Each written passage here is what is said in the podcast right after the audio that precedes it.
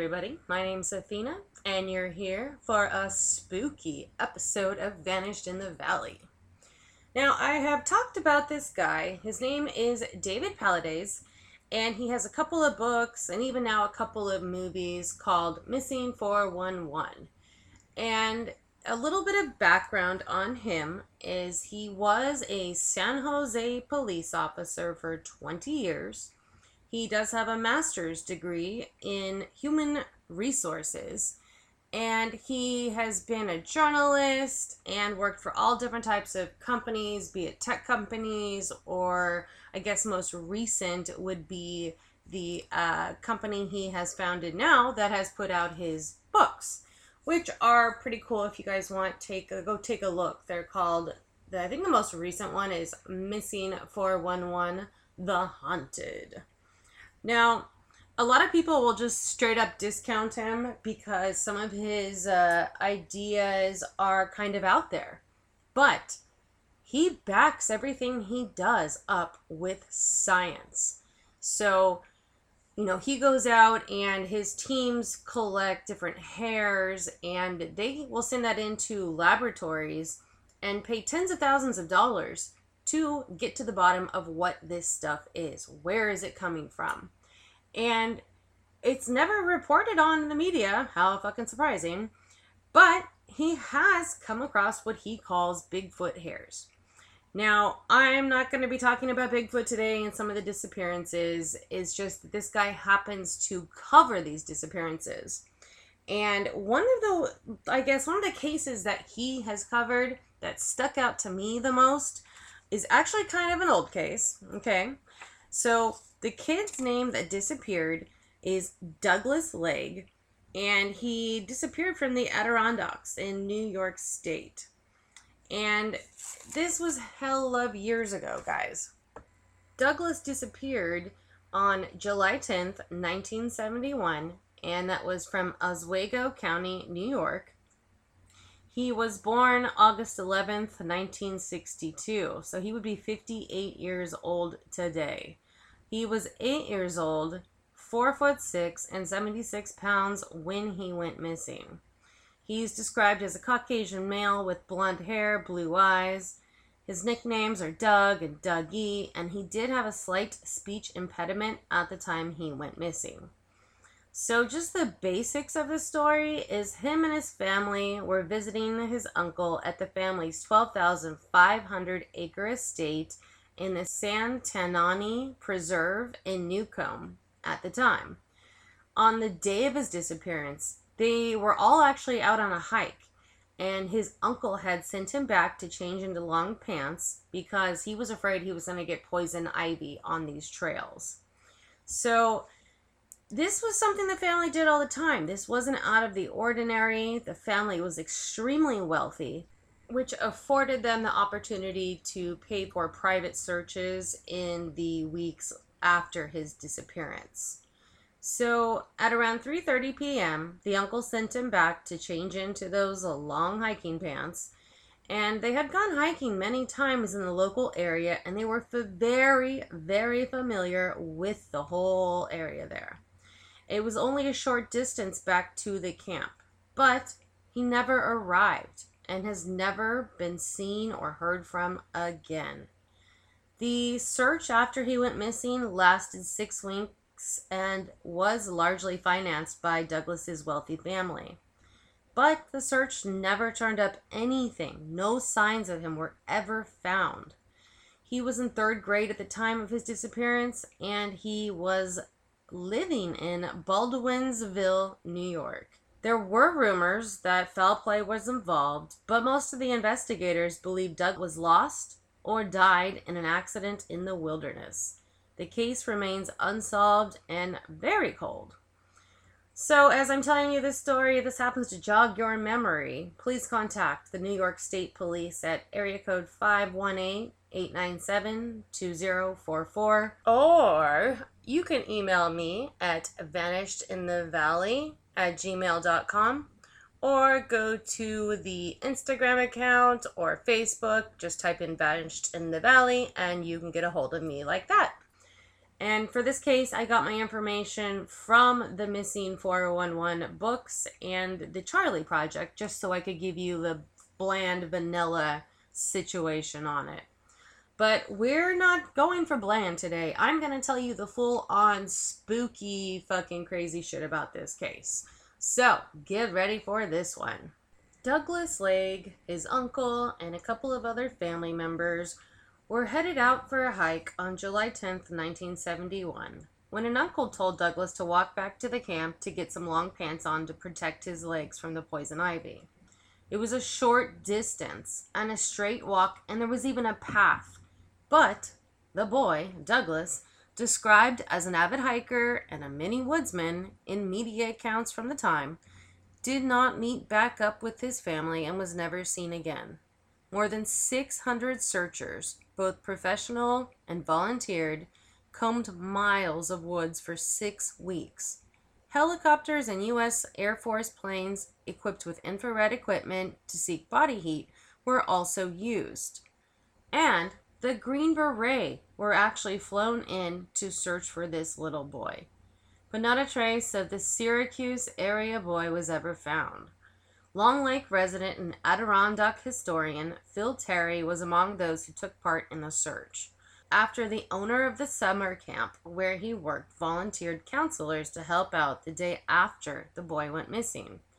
They posted flyers all over the region and at every trailhead in the high peaks as the dragnet widened throughout the summer. Terrie says he had never seen anything like it. There was nothing in the history of the Adirondacks that came close to this little guy's search. As the search continued without any clues being found, rumors flew about what could have happened.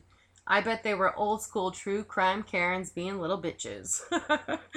but with the uh, all these rumors going around, the accusatory fingers pointed at relatives, friends, and others.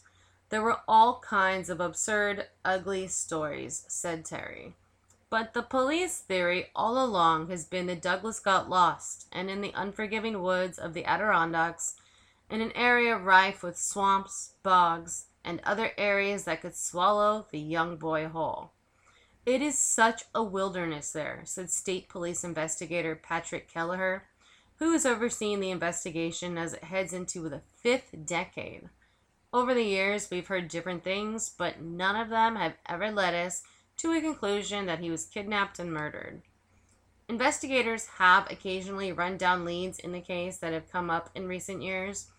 Like, take for example, in 1993, a lake bed in Lewis County was searched based on a woman's claim that a boy had been kidnapped, killed, and buried there, but nothing was ever found. An island in Newcomb Lake was also searched, according to the state police. We follow leads that have come in over the years, but none of them ever found out to be anything, Kelleher said. Many of Douglas's relatives have died in the years that have passed. Well, it's like no shit, dude. It's been like 50 years, including his father. The family sold the property months after the boy's disappearance. And that was like actually one of the rumors that they uh, killed the boy and then staged the disappearance to try to raise the value of the land.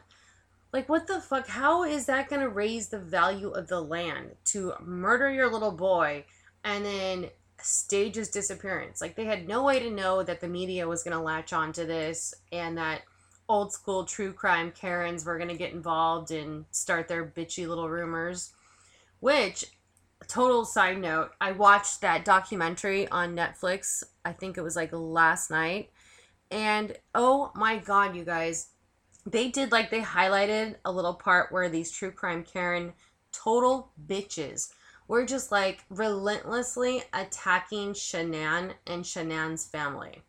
Like I will be the first to admit Shanann came off as super bossy, but to take someone's like bossy demeanor and somehow turn that into, oh well she drove Chris to murder her or she deserved it cuz she was a bossy bitch and then to take it a step further and like literally attack her family on Facebook, these bitches, I just, are they really that bored or are they really like that mean and vindictive people?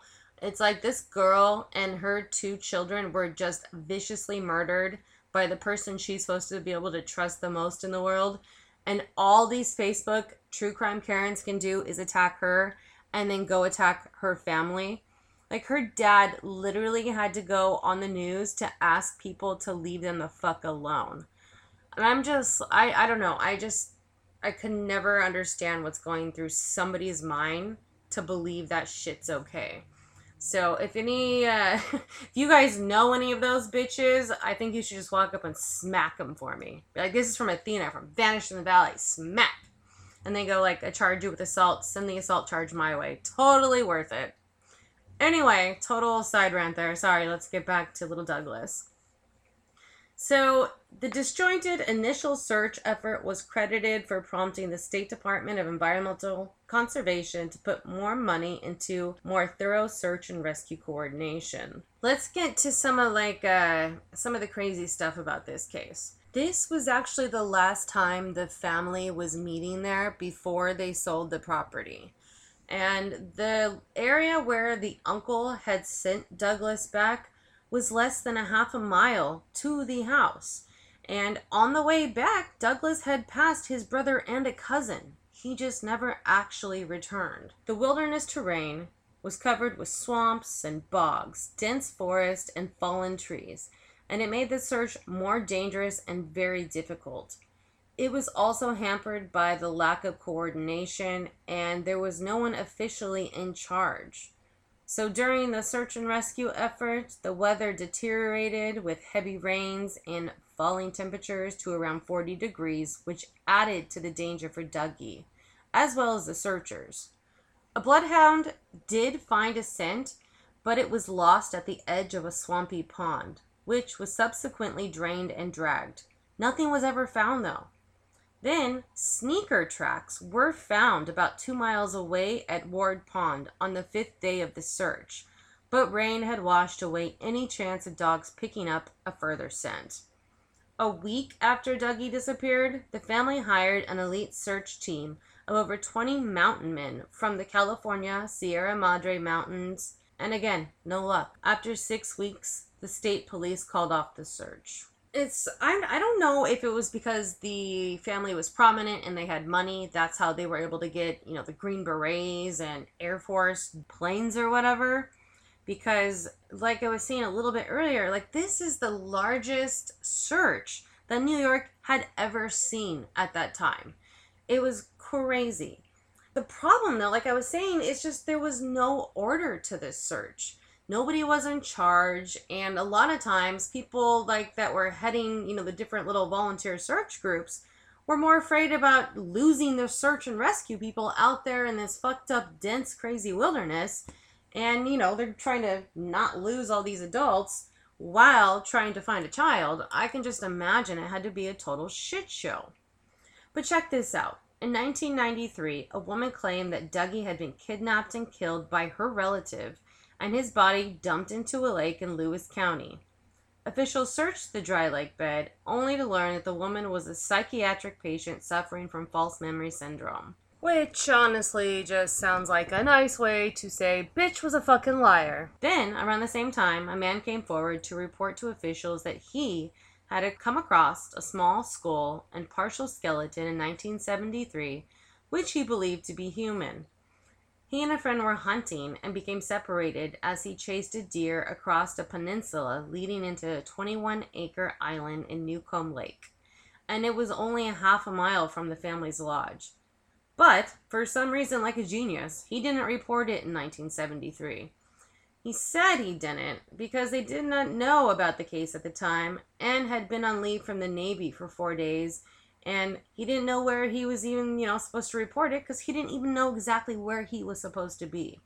He later reported it when his friend heard the news reports about the renewed search for Dougie based on the woman's false story. So the man traveled from his home in Montana to show the investigators the area where he found the remains. But unfortunately, they found nothing.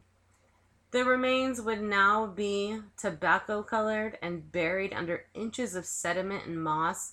And since only a general location could be given, authorities only searched the most likely area, which was only about 50 by 50 yards.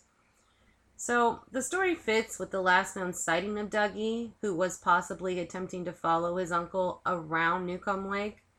Police had the theory that attempting to follow his uncle, he walked across the peninsula and thinking he was still following the lake shoreline, became disoriented and lost on the island. The island was searched at the time of the disappearance, but it was hampered due to the dense vegetation in the area. If Dougie did not become lost, he may have fallen to foul play or run off on his own accord and then drowned in a bog or a swamp. The family, not wanting to return to the scene of the tragedy, quickly contracted with the newly formed Adirondack Conservancy Committee of the Nature Conservancy to purchase the entire Santanoni Preserve. The furnishings were removed, and the Conservancy then resold the property to the state of New York for the incorporation into the State Forest Preserve.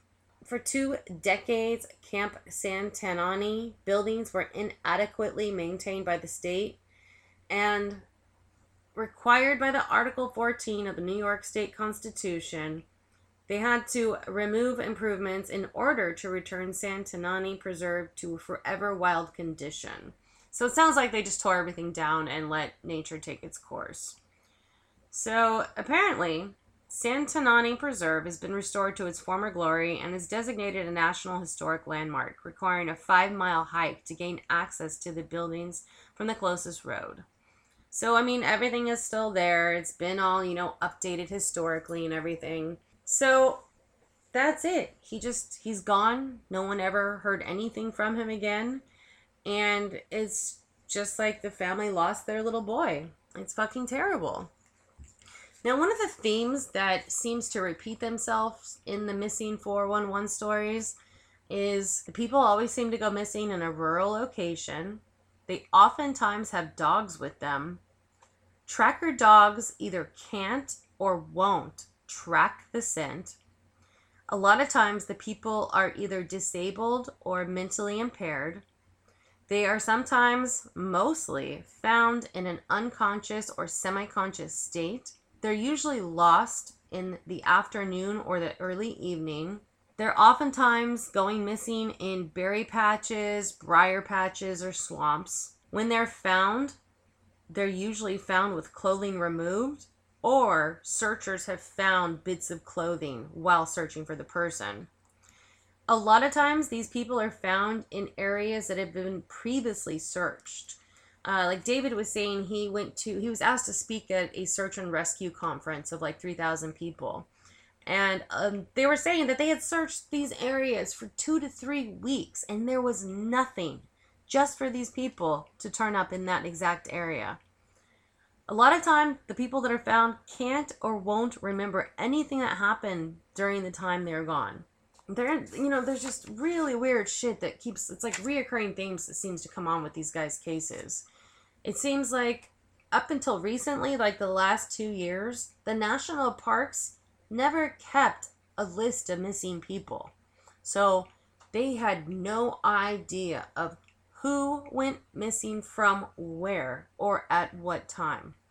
And it seems like Yosemite has the largest cluster of missing people.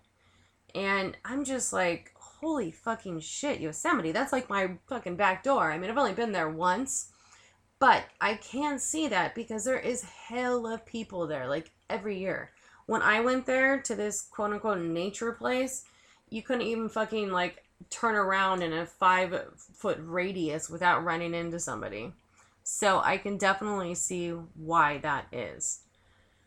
I did want to tell you about one more missing person story, and it's from a family that is actually from California, but they were camping in Yellowstone National Park in Wyoming when he disappeared on April 12, 1966. So check out this story. It's just so fucking bizarre. So Dennis Eugene Johnson was eight years old. He was three foot eight and 60 pounds. He's described as a Caucasian male with sandy blonde hair, brown eyes. His nickname is Denny, and he has a six inch scar on his abdomen running through his navel. Dennis is from California, and he was camping with his parents and sisters at Yellowstone National Park in Wyoming when he disappeared. His seven year old sister had gotten lost, and he and his father were searching for her in the forest when they decided to split up. Dun dun dun. Dennis was last seen walking away from his wife at the Cascade Picnic area, a quarter mile north of Canyon Junction at 1:30 p.m. His father found Dennis's sister, but Dennis has never been heard from again, and an extensive 2-week-long search of the camp turned up no indication of his whereabouts. Not even footprints, you guys. It's literally like he just fucking disappeared. Dennis had prior wilderness experience from going on hunting trips in California with his father in the past, and he knew basic survival skills. He is presumed to have become lost or injured in the wilderness, but it is possible that he was picked up by passing motorists on the park road. His disappearance is considered one of Yellowstone's greatest unsolved mysteries. And it's just like, what are the chances that him and his sister are just going to get lost on the same day? His sister, you know, gets found by the dad, but then Dennis is just gone, gone forever. And the part that creeped me out was like the no footprints. And there is one story of a scent hound picking up the scent, but then just walking in circles. The dog just refused to follow the scent.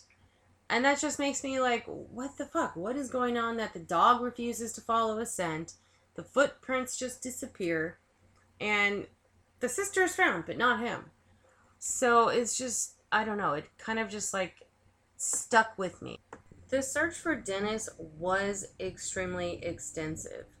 Johnson's family and park rangers participated in the search of the camp and surrounding areas for two weeks, but no sign of the little boy was ever found. Reportedly, there wasn't even a trackable trail. Like I was saying, the dogs would just go in circles.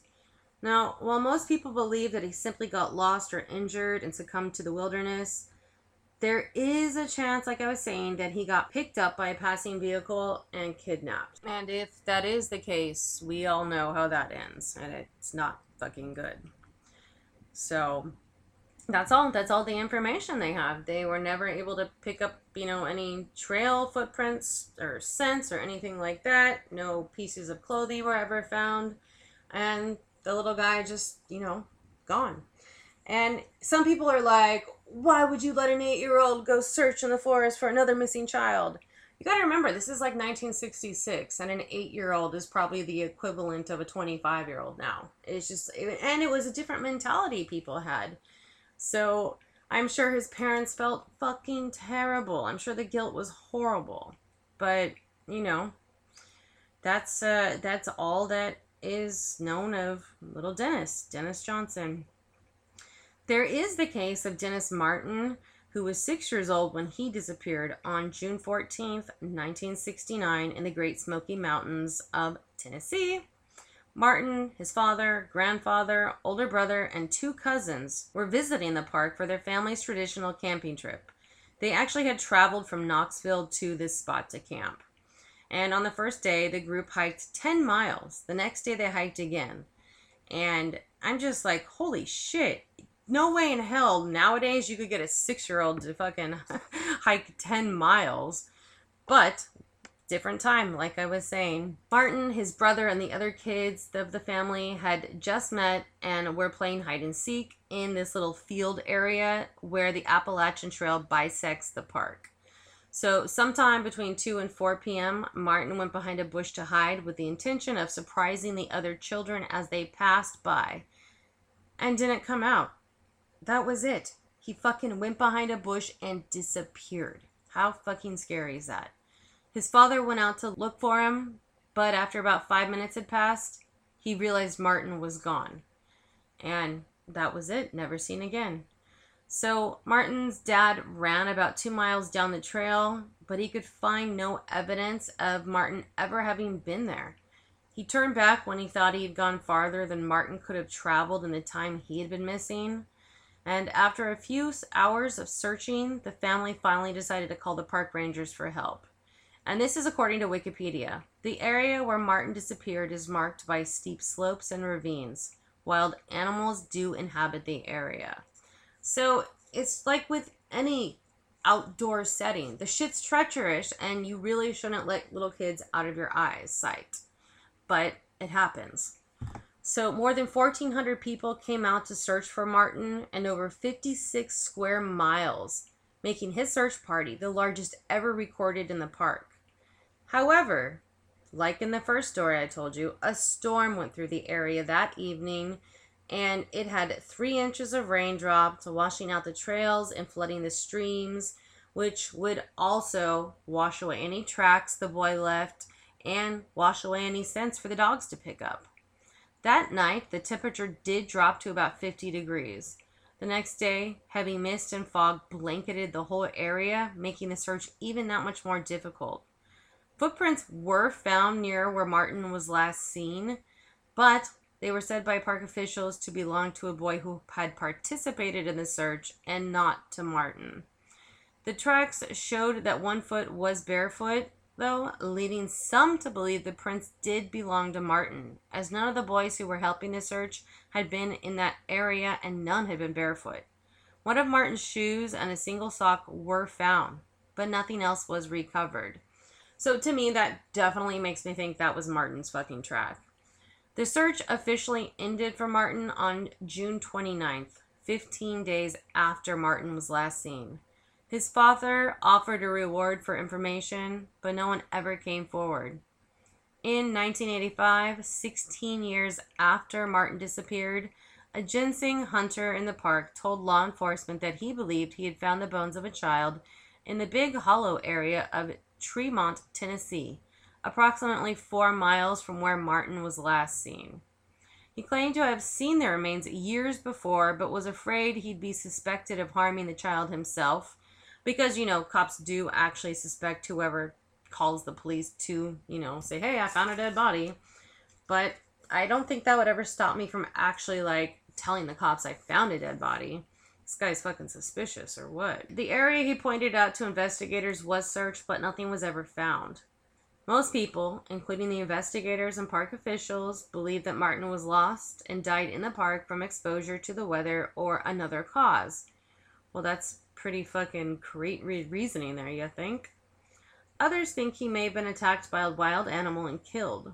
Martin's father and others believe that he could have been kidnapped. The afternoon Martin disappeared, another park visitor reported hearing a scream and seeing a man carrying a red bundle over his shoulder. Martin was actually wearing a red shirt at the time, and there's no way this guy could have known that. So the report was several miles from where Dennis's family was camping. So I don't know. I, I think officials just kind of discounted that based upon the amount of miles between the two areas. Still, believers of the kidnapping story say that the report came a while after Martin was last seen by his father and think it's possible the sighting was of Martin being abducted. So at the time he disappeared, Martin was six years old, approximately four foot tall, and weighed about 55 pounds. He's described as a Caucasian male with dark wavy brown hair and brown eyes. He has long eyelashes, like they that really stands out about him. One of his front teeth was missing, um, and like I said earlier, he was last seen uh, wearing a red T-shirt, dark green hiking shorts, white socks, and black low-cut Oxford shoes. Fancy.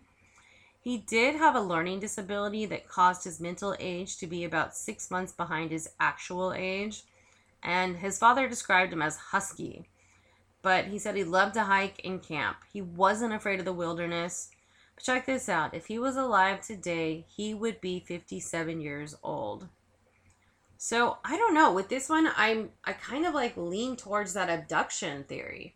Because what are the odds that a camper that's, you know, several miles away just happens to describe a child screaming and then being carried over the shoulder also wearing a red shirt. So I don't know. I just think back in those days, people didn't really think about kidnapping as something that would happen the way we think about it today. It was before the whole stranger danger shit.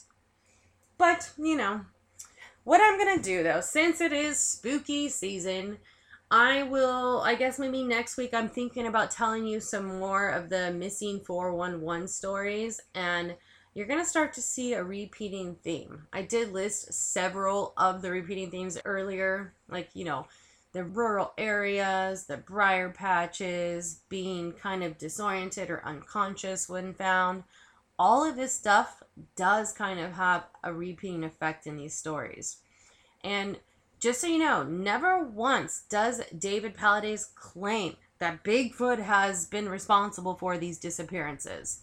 So he never says that in any of the books. He just happens to be the director for the North American Bigfoot search. But don't discount him just because that sounds different or, you know, anyone who believes, you know, Bigfoot's real is fucking crazy. I always ask you guys set aside your bias and just go into shit with an open mind. You might actually learn something.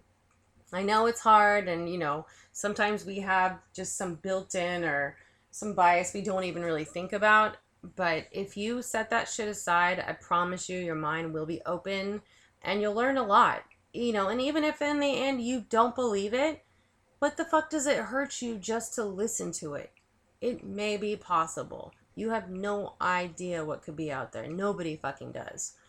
So, I don't know, guys. Uh, I guess as I tell you every single week, be aware and don't forget your pepper spray. Ciao, ciao.